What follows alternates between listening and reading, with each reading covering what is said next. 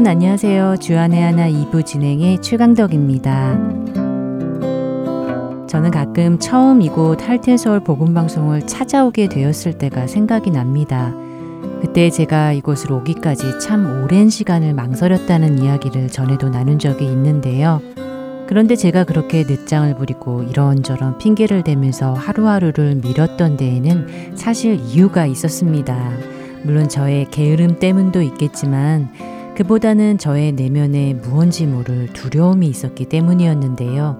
어떤 두려움이었냐면요. 그때 저는 주님이 제게 이곳에 가라 하시는 것을 분명히 알았지만 왠지 이 일을 시작하면 제가 원하는 수준 이상의 것을 주님이 요구하실 것 같은 생각이 들었던 것입니다. 마음으로는 주님의 일을 하고 싶었지만 그렇다고 나의 편안한 삶을 내려놓고 싶지는 않았던 것이지요. 왠지 저는 그냥 제 삶의 방식에 방해가 되지 않는 정도, 많은 시간을 빼앗기지 않는 선에서, 그러니까 적당히 제 삶을 유지하면서 남는 시간을 하나님께 드리고 싶었던 것인데요. 그러다 보니 자꾸만 지금 당장 시작할 수 없는 이유들, 변명들을 늘어놓으며 하루 이틀 그렇게 미뤄왔던 것입니다.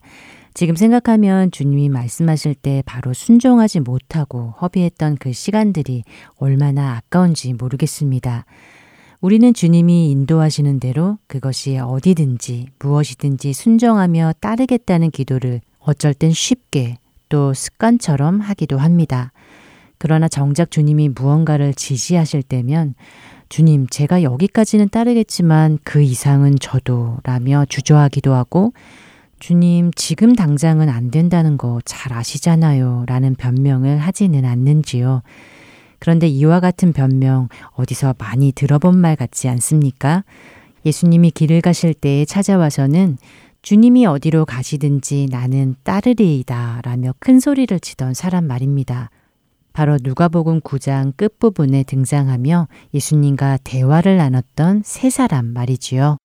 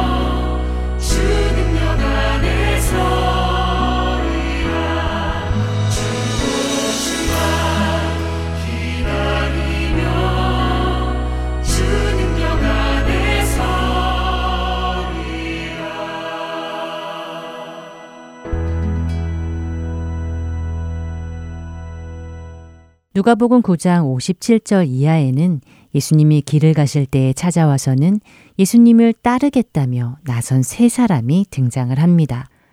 그리고 그들과 예수님이 나눈 흥미로운 대화가 기록되어 있는데요. 첫 번째 사람이 말합니다. 57절에 길 가실 때에 어떤 사람이 여짜오되 어디로 가시든지 나는 따르리이다 라고 말이지요. 예수님이 가시는 곳이라면 어디든지 따라가겠다는 그의 말이 참 대단한 고백이지 않습니까? 그런데 웬일인지 예수님은 이 사람에게 칭찬은 커녕 찬물을 끼얹는 말씀을 하십니다. 여우도 굴이 있고 공중의 새도 집이 있지만 인자는 머리 둘 곳도 없다고 말입니다. 이번에는 예수님이 두 번째 사람에게 말씀하십니다. 나를 따르라고요. 이 말에 남자는 이렇게 대답을 하는데요. 나로 먼저 아버지를 장사하고 오도록 허락해 달라고 말입니다. 글쎄요, 이 사람이 지금 아버지가 막 돌아가셔서 당장 아버지 장례를 치르고 오겠다는 말인지 아니면 아버지가 돌아갔을 때까지는 자신이 돌봐드리고 그 후에야 오겠다고 말하는 것인지는 잘 모르겠습니다. 그러나 이유가 어찌되었던 그의 말이 우리가 생각하기에 합당한 변명처럼 들리기도 합니다. 자식으로서 아버지를 봉양하고 그 의무를 다하는 것이 도리이지 않겠습니까? 주님을 따르지 않겠다는 것도 아니고 단지 지금 당장은 그럴 수 있는 여건이 안 된다는 것이니까요. 이번엔 세 번째 사람이 예수님께 말합니다. 주님, 제가 주님을 따르긴 하겠지만 그 전에 먼저 제 가족들과 작별을 하고 오게 해달라고 말입니다. 이 사람의 말도 우리는 너무나 이해가 잘 되지 않습니까? 두 사람 모두 예수님을 따라가지 않겠다는 것이 아니지요. 언젠가 주님을 진심으로 따를 것이지만 지금은 아니라는 것입니다. 예수님을 따르지 않겠다도 아니고 단지 조금 뒤로 미룰 뿐이지 않은가요? 그것도 불필요한 일을 하겠다는 것도 아니고 가족과 작별 인사를 하는 필요한 일인데 말입니다. 그러나 지금 당장 주님을 따를 수 없는 그럴싸한 이유들을 줄줄이 대고 있는 그들에게 예수님은 무어라 말씀하셨을까요? 예수님은 아버지의 장례를 치르고 오겠다는 그에게 죽은 자들로 자기의 죽은 자들을 장사하게 하고 너는 가서 하나님의 나라를 전파하라고 단호하게 말씀하십니다. 그리고 가족들에게 작별을 하고 오도록 허락해 달라는 자에게는 이렇게 말씀하십니다. 예수께서 이르시되 손에 쟁기를 잡고 뒤를 돌아보는 자는 하나님 나라에 합당하지 아니하니라 하시니라. 누가복음 9장 62절의 말씀입니다.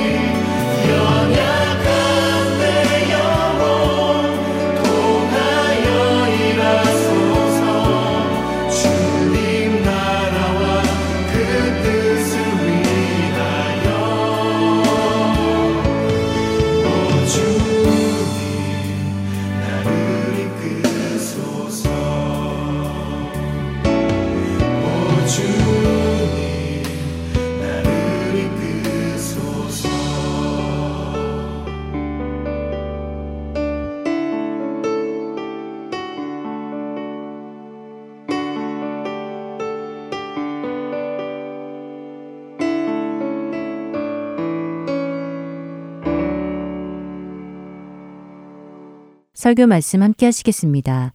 캐나다 밴쿠버 그레이스 한인교회 박신일 목사께서 마가복음 10장 46절에서 52절의 말씀을 본문으로 누가 소경입니까? 라는 제목의 말씀 전해 주십니다.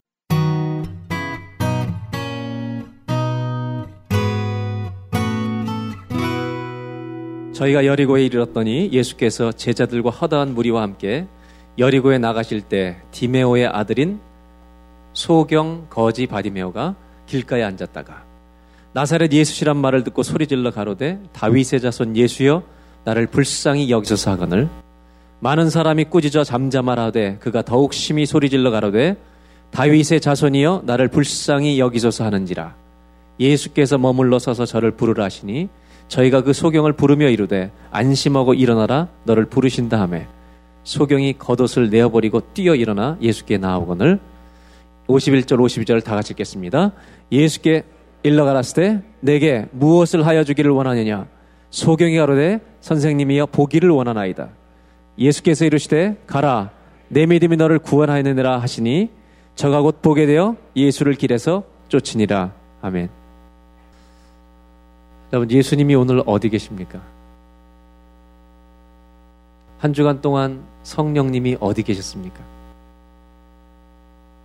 지난 한 주간 동안 우리가 믿는 하나님은 어디에 계셨습니까? 오늘 본문은 소경 바디메오의 이야기입니다.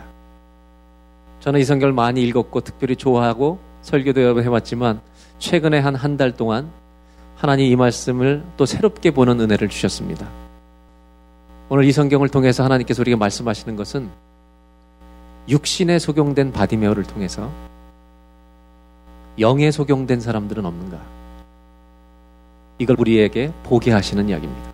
한번 따라 하실까요? 믿음은 영의 눈이 열려 있는 것이다.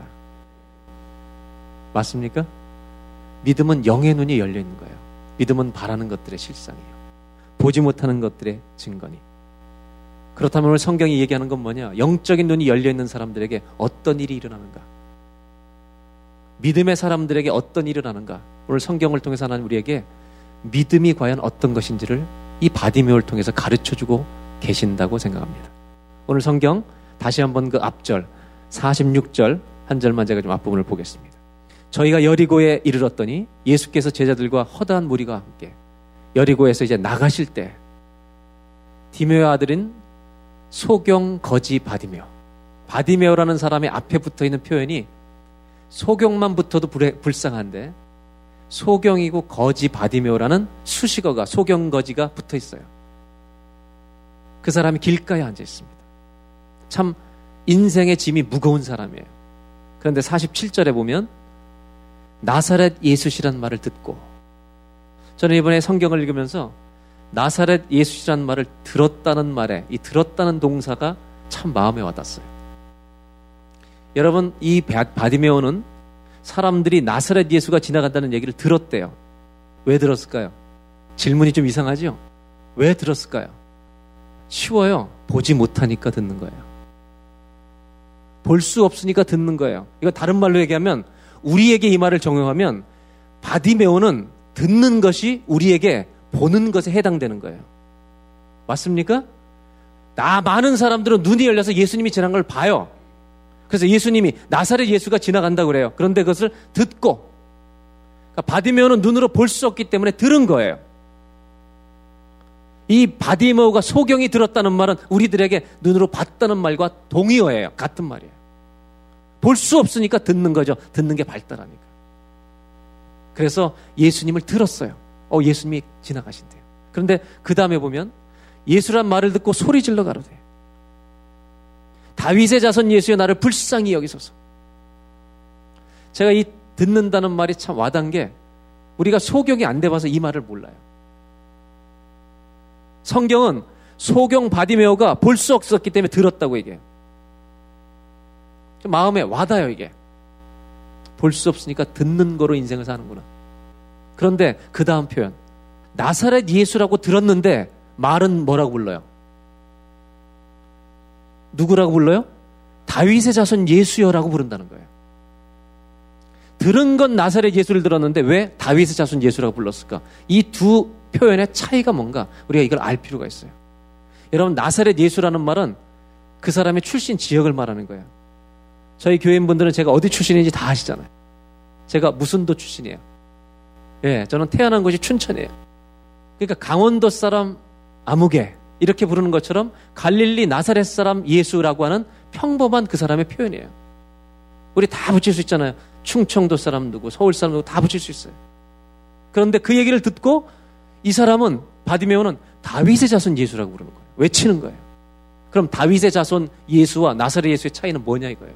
성경에 구약 시대부터 신약 시대까지 이스라엘 사람들 안에 다윗의 자손이란 말이 상징하는 바가 뭔지를 이해하는 게 굉장히 중요해요. 다윗의 자손에서 다윗의 후손에서 누가 오신다 그랬어요? 메시아 그리스도.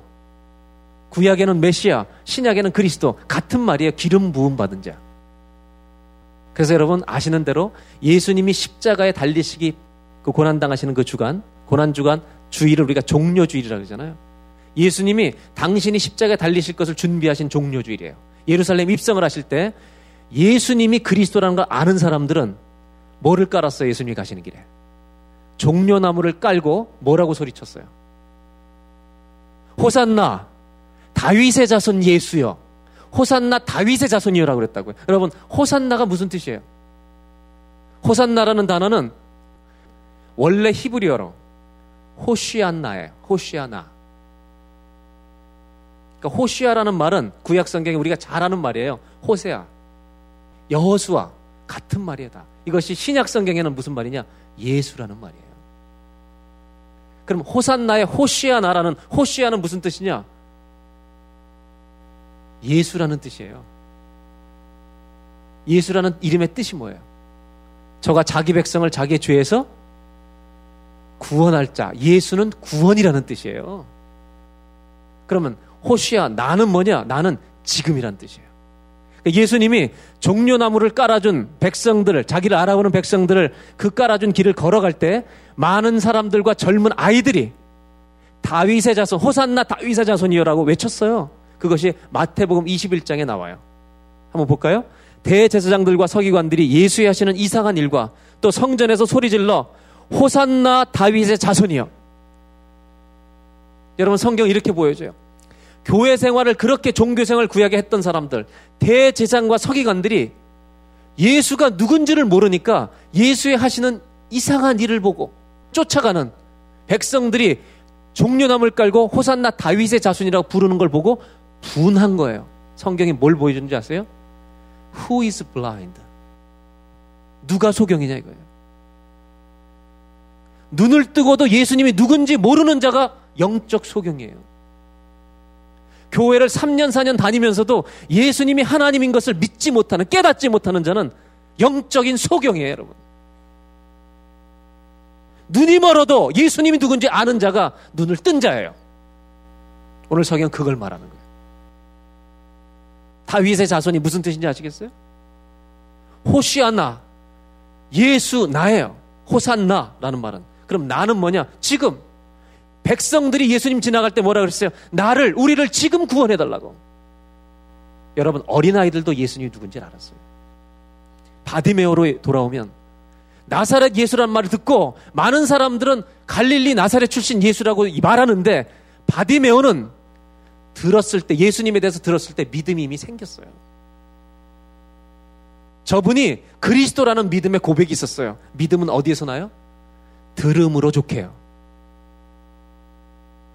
믿음은 들음에서 날 수 있어요. 믿음은 성경을 읽고 이 말씀을 묵상하는데 믿음이 생길 수가 있어요. 근데 이것을 읽고도 듣고도 깨달아지지 않는 사람이 귀머거리고 소경이란 말이에요, 성경. 다윗의 자손 예수요. 바디메오가 불렀어요. 이게 무슨 뜻이에요? 예수는 그리스도라고 부른 거예요. 다윗의 자손은 메시아라는 말이에요. 소경 바디메오는 눈이 멀어서 앞을 보지 못할지 못하지만 성경이 말해주는 게 뭐냐? 적어도 바디메오는 예수가 하나님이심을 믿고 있었어요. 오늘 우리 말씀의 제목이 Who is blind? 누가 소경이냐 이거예요. 예수님에게 바디메오는 소경이 아니에요. 예수님이 하나님이심을 본 사람이에요. 그러나 정말 소경은 나사렛 예수라고 부르는 주변 사람들이에요. 그래서 성경은 physically blind가 있고 spiritually blind가 있다는 거예요. 눈으로 예수님을 바라보면서 하나님인 줄 아는 사람. 눈이 멀었어도 예수님이 하나님을 믿는 자는 영적으로 눈을 뜬 믿음의 사람인 줄로 믿습니다. 여러분, 믿음의 눈이 열려 있습니까? 영의 눈이 열려 있어요? 그렇다면 오늘 성경이 말하려고 하는 건 뭐냐? 영의 눈이 열린 사람에게는 어떤 일이 일어나냐 이거예요. 예수가 하나님이심을 믿는 자에게는 어떤 인생에 일어나느냐 이걸 통해서 하나님 우리에게 믿음을 가르쳐 주시는 거예요. 이게 믿음이라는 거예요. 다시 묻습니다. 영의 눈이 열려 있습니까? 그럼 바디메옥에 일어났던 일이 저와 여러분들에게도 일어나기를 축원합니다. 이것이 믿음이에요. 믿음은 바라는 것들의 실상이요. 보지 못하는 것들의 증거이기 때문에. 하나님은 오늘 이것을 통해서 믿음을 가르쳐 같아요. 마가복음 10장 49절에 이제 이렇게 말합니다. 여러분 다윗의 자손 예수요. 메시아여 그리스도 하나님이여 나를 좀 불쌍히 여겨달라고 소리칠 때 주변 사람들이 잠잠하라고 소경 거지가 왜, 왜 떠들어 막 그랬더니 더욱 소리 질렀어요. 다윗의 자손 예수요. 그 얘기를 예수님이 들으셨어요. 여러분 예수님이 하나님심을 믿는 자의 음성을 주님은 작아도 들어요. 그 사람이 비천해도 들어요. 이런 일이 저와 여러분들에게 있기를 바라요. 그 얘기를 들으신 예수님이 49절 예수께서 무리들과 가던 길을 멈췄어요. 누구를 위해서? 바디메어 한 사람을 위해서 주님은 길의 목적지에 중단하실 수 있는 분이에요. 그러면서 저를 부르라. 성경이 이렇게 말하죠. 저희가 그 소경을 부르며. 성경은 너무 재밌는 것 같아요. 많은 사람들이 누굴 불렀어요? 소경을 불렀는데 부르는 사람들이 소경이라는 거예요. 바디메오는 눈이 멀었지만 다윗의 자손 예수라는 걸 믿는데 나사렛 예수라는 눈 뜬 사람들이 소경을 불러요. 성경은 누가 소경이냐 이거예요. 이르되 안심하고 일어나라. 저분이 너를 부르신다. 여러분 믿음의 눈이 열린 사람한테는 이런 일이 일어나요. 저는 이 구절이 너무나 은혜가 돼요. 바디메오가 거지가 앉아 있는데요. 다윗의 선 예수요. 주님을 외쳤어요. 하나님이 아닙니까 당신은? 구세주가 아닙니까 당신은? 나를 불쌍히 여겨달라고. 그런데 주님이 서서 가다가 가던 길을 멈추고 제 좀 불러. 이름이 뭐예요? 바디메오 불러. 그래서 사람들이 너를 부르신다. 여러분 이 예배가 하나님이 너를 부르는 저와 여러분을 주님이 오늘 불러주신 예배가 되길 바랍니다. 믿음의 눈이 열려있는 사람이 주의 이름을 부를 때 오늘 성경이 말하는 거 뭐냐? 바디메오가 일어난 일이 뭐냐? 저분이 나를 아시네. He knows me. 저분이 하나님이라고 내가 부르니까 저분이 나에게 개인적으로 오시는 거예요. 예배는 우리가 같이 드리지만 정말로 우리가 주님을 믿고 찾는다면 오늘 예배 때 하나님이 저와 여러분을 불러주시는 예배가 될 줄로 믿습니다. 이게 살아있는 예배 아니에요? 기도할 때도 하나님, 내가 왔습니다. 그럴 때 신이라. 철수야. 불러주시면 축복이지. 성경은 뭘 얘기하냐 이거예요. 예수님이 하나님이심을 믿는 것도 축복이지만 그 믿는 자의 인생 가운데 개인적으로 찾아오신 하나님의 역사가 일어나면 절대로 주님을 못 잊어요. 바디메오가 체험한 게 뭔지 아세요? 제불로. 하나님이 나를 아시는 거예요. 믿음이 뭐예요? 영의 눈이 열리는 거잖아요. 영의 눈이 열려 있는 사람들에게 체험되는 게 뭐냐 이거예요. 오늘 첫 번째로 나누고 싶은 주제가 이거예요. 믿음이란 뭐냐? 내 삶 가운데, 내 개인적인 인생 가운데 찾아오시는 예수님을 체험하는 게 믿음인 줄로 믿습니다.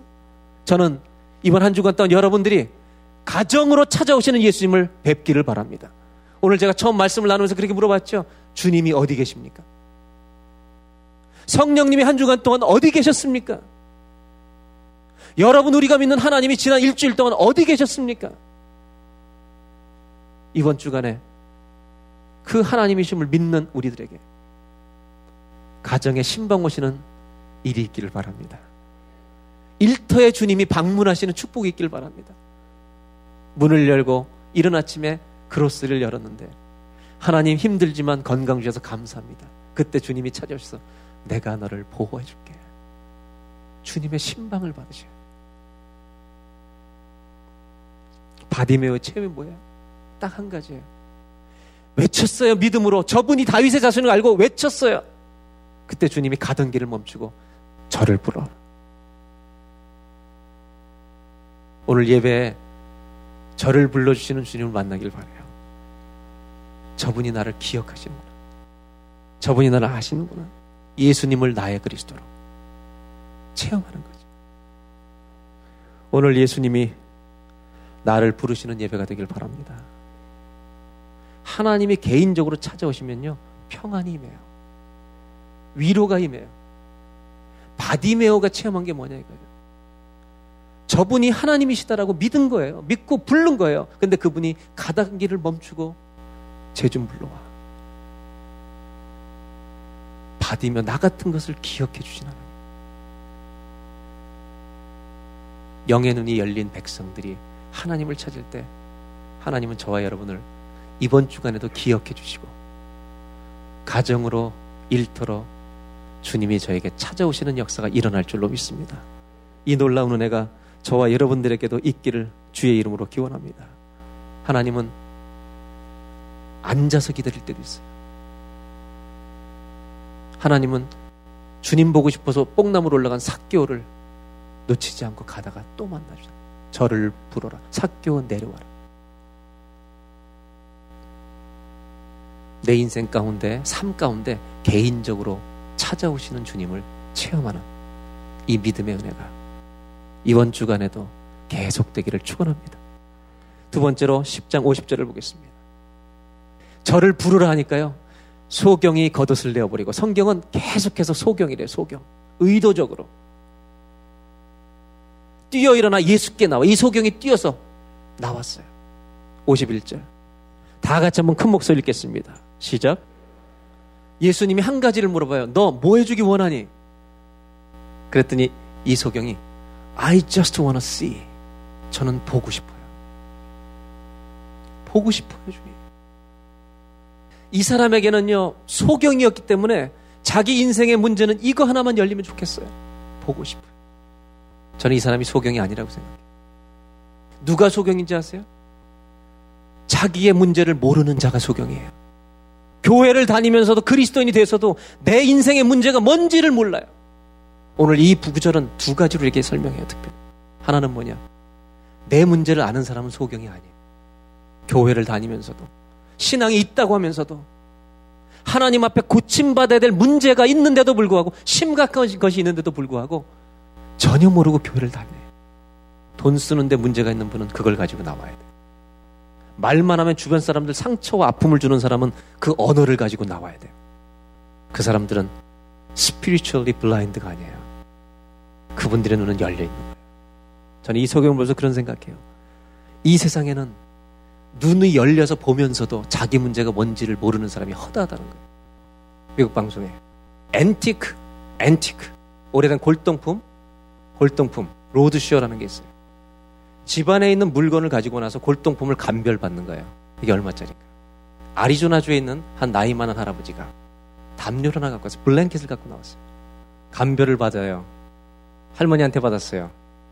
근데 이게 이 나바오라고 하는 원주민 추장이 사용했던 건데 원래 1800년대, 40년대부터 60년대 사이에 거기 만들어냈는데 이 사람들이 이 직물에 굉장히 발달된 사람들이 호피족한테 배웠는데 다이아몬드나 이런 문양도 만드는데 이거는 심플한 흑백, 더 오래된 거거든요. 그래서 이것이 그 나보들이 만든 아주 굉장히 초기 작품이기 때문에 그 이 지금 직물도 실크 같고 너무 너무 좋은데 자기가 그냥 집에서 쓰던 건데 35만 불에서 50만 불이래요. 이날 이 블랭킷이 이 담요가 어디로 갔냐면 집으로 안 갔어요. 은행의 보관소로 갔어요. 모든 감시원들의 경호하래. 여러분, 50만 불짜리를 그냥 의자에 깔고 사는 거예요. Who is blind? 몰라보면 그러는 거예요. 예수님을 아는 것이 하나님임을 아는 것이 인생에 얼마나 큰 축복인지 아세요? 그런데 그 아는 믿음이 있는 사람은 내 문제를 가지고 나오는 거예요. Something I cannot change. 내가 바꿀 수 없는 것을 갖고 나온 거예요. 소경 바디메오. 내가 노력해서 바꿀 수 있는 게 있어요. 훈련해서 바꿀 수 있는 게 있어요. 그러나 소경됨은 바꿀 수가 없어요. 우리 모든 사람들의 인생에는 내가 바꿀 수 없는 문제들이 있어요. 상황이 있어요. 믿음이 뭐예요? 내가 고칠 수 없는, 내가 바꿀 수 없는 문제를 주님께 맡기는 게 믿음이에요. 그래서 요한복음 9장 39절에 예수님이 이렇게 말씀하시죠. 실로암 소경을 고쳐주신 다음에 이상한 얘기를 하셨어요. 예수께서 그랬을 때 내가 심판하러 이 세상에 왔으니 보지 못하고 못한다고 깨달은 자들은 눈을 열어서 보게 해주고 본다고 떠드는 자들은 소경되게 하기 위해서 내가 오셨다. 내가 눈이 열려서 다 본다고 말하면서 예수님이 하나님을 믿지 못하는 자들은 평생 소경되게 하신다는 거예요. 그때 이 얘기를 들었던 사람들이 40절 이렇게 얘기해요. 바리새인 중에 예수와 함께 했던 자들이 이 말씀을 듣고 가르되 Are we blind too? 아, 이 사람들이 아는 거예요. 우리도 소경이야? 예수님이 뭐라 그래? Yes, you are. 여러분 교회 다니면서 소경되지 않기를 바랍니다. 이 땅에는 내가 바꿀 수 없는 것들이 있어요. 믿음이 뭐냐? 내가 바꿀 수 없는 문제들에 대해서 좌절하고 탄식만 하고 앉아 있는 것이 믿음이 아니라는 거예요. 바디메오는 주님한테 너 내가 뭐 해주기 원하냐? 여러분 이렇게 딱 주님이 오늘 여러분들한테 저와 여러분 오늘 한 가지를 물으시 너 소원 뭐야 오늘? 그럴 때 우린 대답 있잖아요. 아시잖아요 주님 원 밀리언. 지 영혼이 썩어 죽어져 가는 문제를 꺼내지도 못하고. 그러나 이소경은 난 보고 싶어요. 돈이 아니에요. I wanna see. 믿음은 내가 바꿀 수 없는 문제를 탄식하고 앉아있는 게 아니에요. 가지고 주 앞에 나가는 거예요. 두 번째로 믿음의 정의가 뭐냐? 저는 오늘 두 번째로 이 주제를 나누고 싶어요. 믿음은 내 삶 가운데 바꿀 수 없는 것을 하나님께 entrust, 맡기는 거예요. Faith is to entrust God with the things that you cannot control. 믿음이 뭐냐? Trust God 하는 거. 하나님을 믿는 거예요. God, who can change something I cannot change. 내가 바꿀 수 없는 것을 바꾸실 수 있는 하나님께 맡기는 거예요. 그래서 믿음의 사람들은 다 이런 스토리들을 갖고 있어요. 모세의 부모는 모세를 지킬 수, 100일 동안 지키다가 더 이상 지킬 수 없이 되매 모세를 갈대 상자에 담아서 나일 강물에 띄우면서 주님께 맡기나이다. 다니엘은 시대를 잘못 만나서 바벨론에 끌려가서 믿음을 지키려고 하다가 사자굴에 들어갈 때 그는 목숨 사는 것을 택하지 않고 내 목숨을 하나님께 의탁하나이다 사자굴에 집어넣는 거예요. 들어가는 거예요. 그때 하나님이 그 믿음을 보시고 하나님의 사자를 보내셔서 사자굴에 사자 입을 봉하신 하나님. 그러니까 여러분 우리가 내가 바꿀 수 없는 문제를 주께 맡길 때 변화는 시작될 줄로 믿습니다. 믿음이란 뭐냐? 모험이에요. 한번 따라하시게. 믿음은 도박이 아니라 모험이다. 우리는 도박을 좋아하죠. 도박은 확률 게임이에요. 믿음은 모험이에요. 모험이 뭐예요? 이 믿음의 모험이라는 건 뭐냐 하면 하나님이심을 믿는 자가 하나님이심을 믿는 자가 정말로 주님을 의탁할 때 하늘 문을 열어주시는 응답이 모험이에요. 여러분 믿음은 모험을 해야 되는 거예요. 바디메오처럼 하나님께 문제를 맡기는 저와 여러분들이 되시길 바랍니다. 우리가 처하고 있는 문제 내가 주 앞에 내려, 내려놓으면 하나님이 거기에 개입하세요. 홍해 바다는 하나님의 능력이 나타나는 자리가 됐어요. 사도 바울의 육체에 가시는 하나님이 위로와 은혜를 주시는 자리가 된 거예요. 십자가는 부활을 경험하는 자리가 되는 거예요. 내가 바꿀 수 없는 것이 오늘 있을 때 여러분 오늘 그것을 주님 앞에 가지고 나아가세요. 그것을 바꾸실 수 있는 주님. 눈을 뜨게 하든지 안 뜨게 하시든지 하나님은 그에게 찾아온 그에게 하나님의 방법을 주시는 거예요. 오늘부터 다시 한번 믿음의 눈을 뜨고 내가 바꿀 수 없는 것 때문에 좌절하지 말고 내 문제가 무엇인지를 직시하고 영으로 분별해서 내 영적 문제가 무엇인지를 찾아내서 그것을 가지고 주 앞에 내 고칠 수 없는 것을 가지고 나가 환경의 문제도 마찬가지 가지고 나가서 하나님이 나를 어떻게 바꾸고 가시는지를 체험하는 은혜가 이번 주간에 있기를 바랍니다. 마지막으로 52절. 예수께서 이르시되 가라 내 믿음이 너를 구원하였느니라. 예수님께서 가라 고 하시니 가라 내 믿음이 너를 구원하였느니라. 이제 너 치유됐다 이거예요. 저가 곧 보게 되어 예수를 길에서 쫓으니라. 여러분 go라고 돼 있어요. NIV 성경에는. 근데 NLT 성경에는 go your way. 너 눈이 열렸으니까 이제 가. 네 길을 가. 이렇게 말씀하셨어요. 그래서 성경에 그 다음에 보면 저가 곧 보게 immediately 예수님 말씀하시자마자 눈이 떠졌어요. 보게 되어 예수를 길에서 쫓으니라. He followed Jesus along the road. 여러분, 눈 감으면 답답한 거 아시죠? 국민학교 때 기억나십니까? 나무 책상 둘이서 같이 앉는 거, 줄 거놓고 쓰던 거. 네? 금 너무 말지만. 그때 선생님이 떠들면 뭐라 그랬어요? 다 눈 감아. 꼭 다 눈 감으려면 눈, 새 눈 뜨는 놈 있죠. 그러니까 1분도 눈 감고 있기에 답답한 거야. 그러니까 눈 감고 있는 게 참 답답해요. 그런데 평생을 눈 감고 있던 소경 바디메가 눈이 떠졌을 때 얼마나 많은 걸 받겠어요. 하늘이 저 색깔 장미꽃, 백합꽃, 할미꽃 다 있네. 사람도 보여. 남자잖아요, 바디메오가. 예쁜 여자들도 봤을 거 아니에요. 쟤는 화장도 안 했는데 이쁘네. 무슨 얘기인지 아세요? 바디메오는요, he can choose so many things. 눈이 열렸을 때 너무 많은 것을 선택할 수 있어요. 그런데 바디메오는 다 버리고 예수님을 쫓기로 결정한 거예요. 뭐가 믿음이에요? 우리는 이번 주간도 살면서 수많은 초이스 선택들 앞에서요. 무엇이 주님을 쫓는 길인가? 어떻게 돈을 쓰는 것이 예수님을 기쁘시게 하는 것인가? 어떻게 저 사람에게 말하는 것이 하나님이 기뻐하시는 길일까? 이걸 생각하면서 다른 길을 버리고 예수님이 원하시는 길을 쫓는 것이 믿음이에요.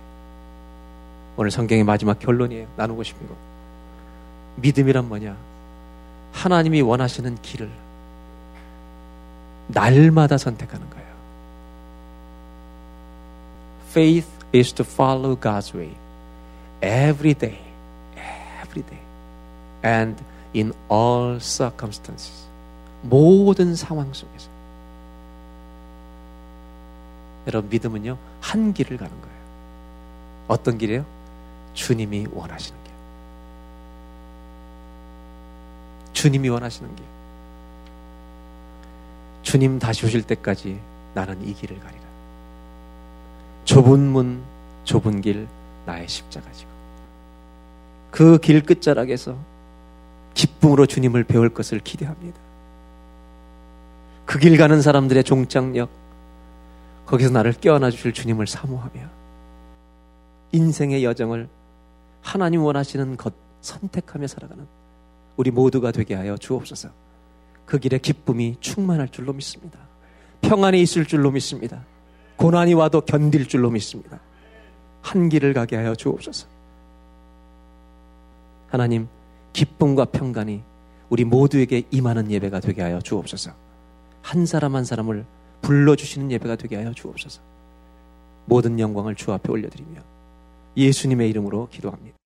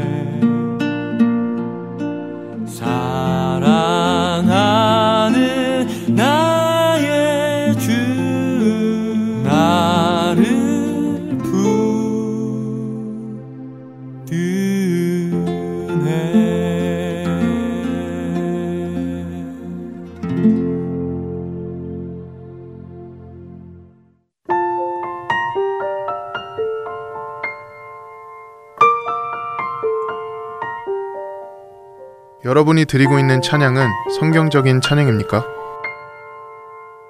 하나님께서 받으시기에 합당한 찬양을 드리고 계시는지요? 찬양은 단순한 크리스천 음악이 아닙니다. 찬양은 호흡 있는 모든 자가 반드시 드려야 할 성도의 의무입니다.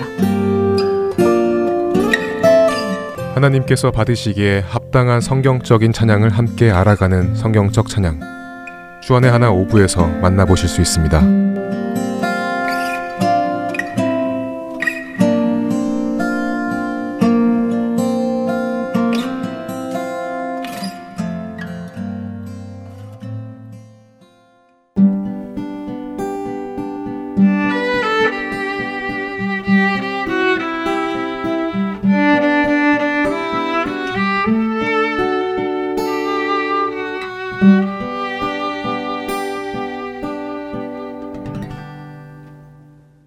이어서 누구든지 나를 따르려거든 함께 하시겠습니다.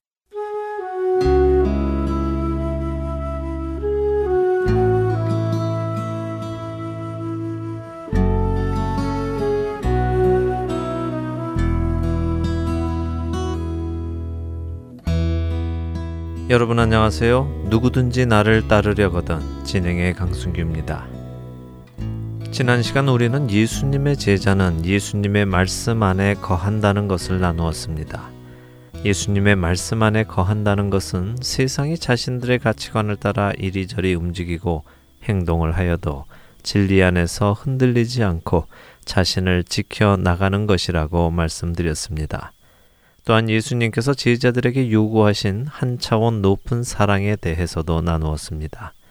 내 이웃을 내 몸과 같이 사랑하는 것에 머무르는 것이 아니라 예수님께서 우리를 사랑하신 것 같이 사랑하는 것이 예수님께서 우리에게 주신 새로운 명령임을 우리는 나누었습니다. 예수님의 말씀대로 그분의 말씀 안에 거하시며 그분의 명령대로 서로 사랑하신 여러분들이 되셨는지요?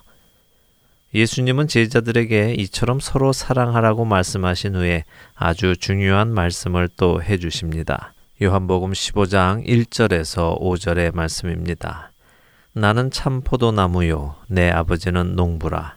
무릇 내게 붙어 있어 열매를 맺지 아니하는 가지는 아버지께서 그것을 제거해 버리시고 무릇 열매를 맺는 가지는 더 열매를 맺게 하려 하여 그것을 깨끗하게 하시느니라. 너희는 내가 일러준 말로 이미 깨끗하여졌으니 내 안에 거하라. 나도 너희 안에 거하리라.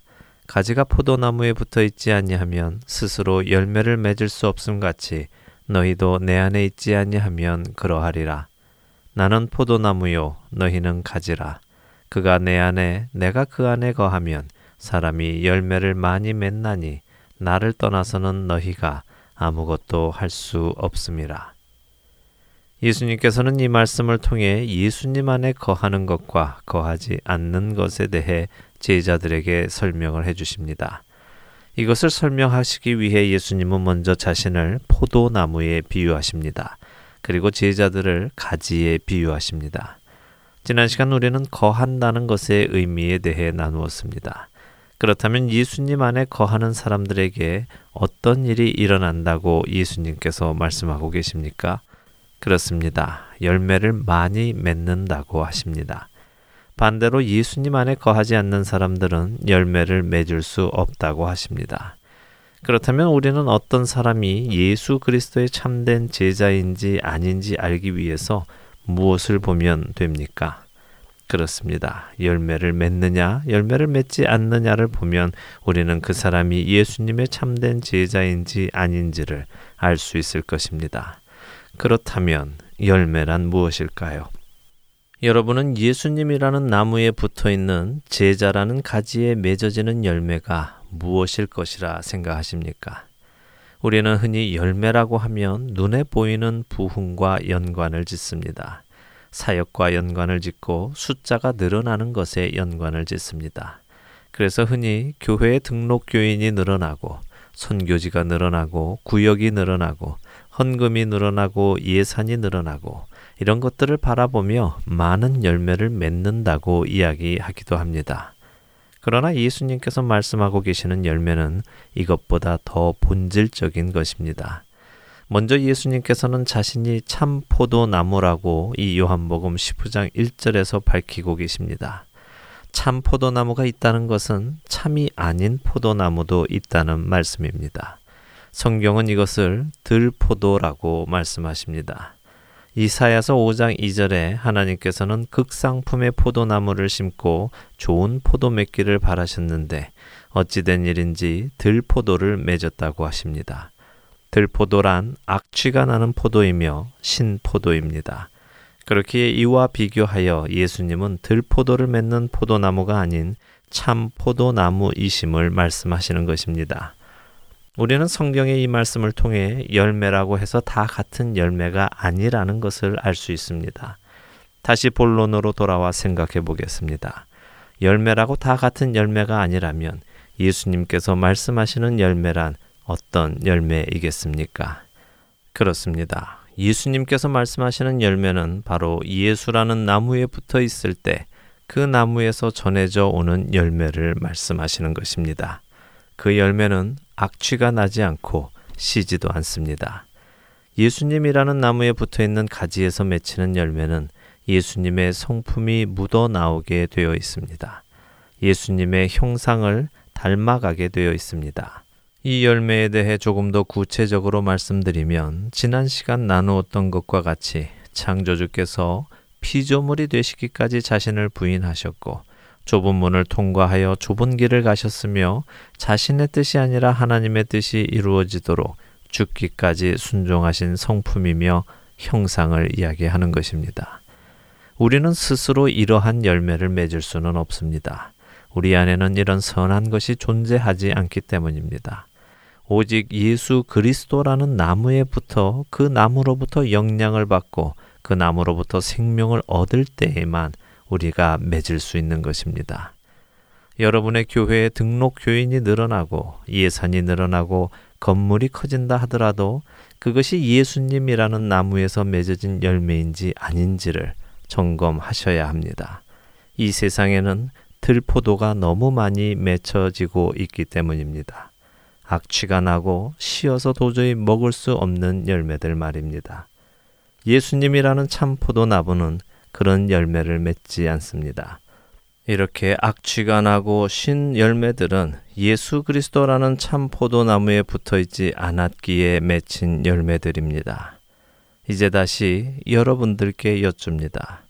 우리는 어떤 사람이 예수 그리스도의 참된 제자인지 아닌지를 열매를 통해 알 수 있습니까? 그렇습니다. 그 사람이 맺고 있는 열매를 보면 우리는 그가 그리스도의 참된 제자인지 아닌지를 알 수 있습니다. 악취가 나고 신 열매가 아니라 그리스도의 성품이 묻어 나오는 열매, 자기를 부인하고 자기 십자가를 지고 가는 열매, 섬김을 받으려 하는 것이 아니라 도리어 섬기려 하는 열매, 핍박과 조롱에도 친히 싸우지 않고 아버지 하나님께 모든 판단을 맡기는 열매, 자신의 영광을 위함이 아니라 하나님 아버지의 영광을 드러내는 열매, 내 잔을 옮기어 주시는 것을 바라면서도 아버지의 뜻대로 되기를 원하는 열매, 죽기까지 순종하는 그 열매가 맺히는 것을 보므로 우리는 알게 되는 것입니다. 이제 이 같은 질문을 여러분 각자에게 해 보시기 바랍니다. 여러분은 예수님의 참된 제자입니까? 무엇으로 그것을 알 수 있습니까? 여러분의 삶에는 어떤 열매들이 맺히고 있습니까? 여러분은 예수 그리스도라는 포도나무에 붙어 있는 가지입니까? 그분으로부터 생명을 공급받고 그분으로부터 영양을 공급받으며 그분의 성품을 배우고 따라하며 살아가고 계십니까?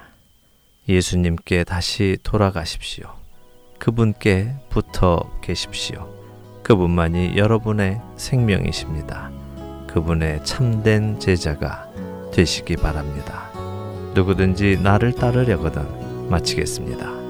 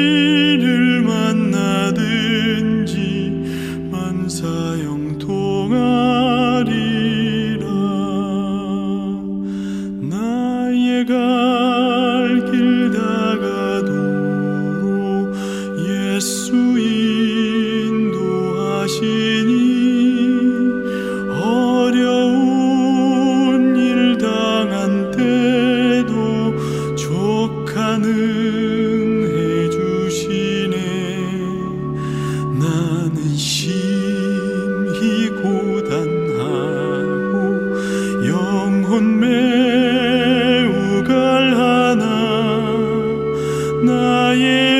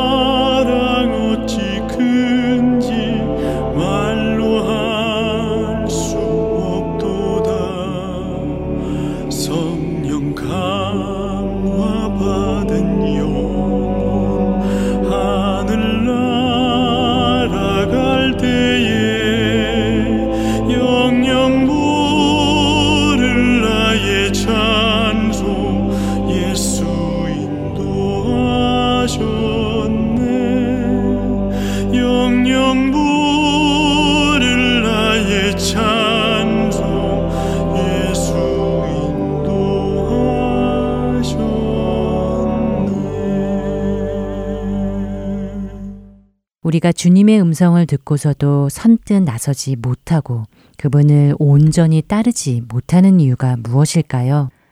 그런데 사실 우리 중 많은 사람들은 어느 정도 내가 그분을 따르고 있다고 생각할지도 모릅니다.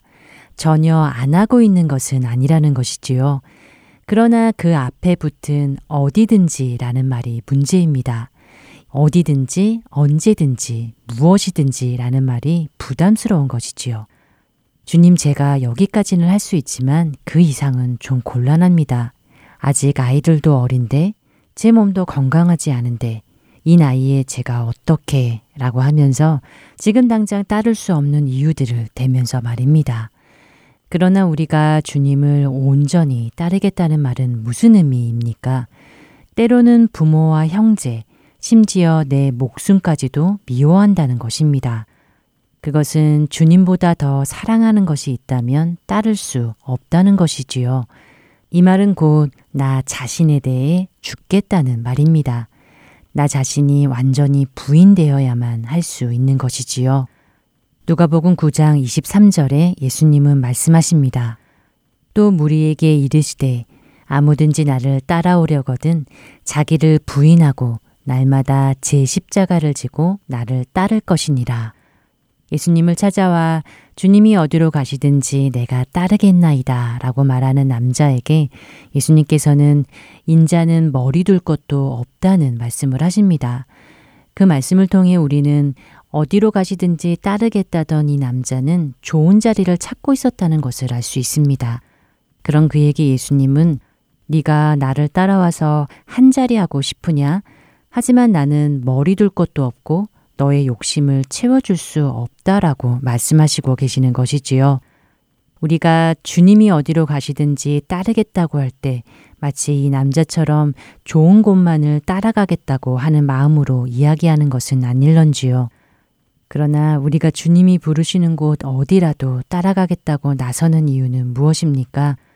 그 길은 주님이 우리를 생명으로 이끄시기 위한 길이기 때문이 아닌지요. 내가 포기해야 하는 나의 그 어떤 것보다 그분이 더 소중하기 때문이고 그분을 따르는 일이 그 무엇보다 귀하기 때문입니다.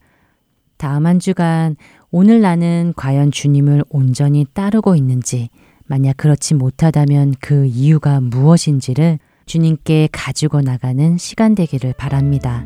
그래서 주님이 이끄시는 대로 온전히 순종하는 우리 모두가 되기를 소원하며 주안의 하나 2부 여기서 마치도록 하겠습니다.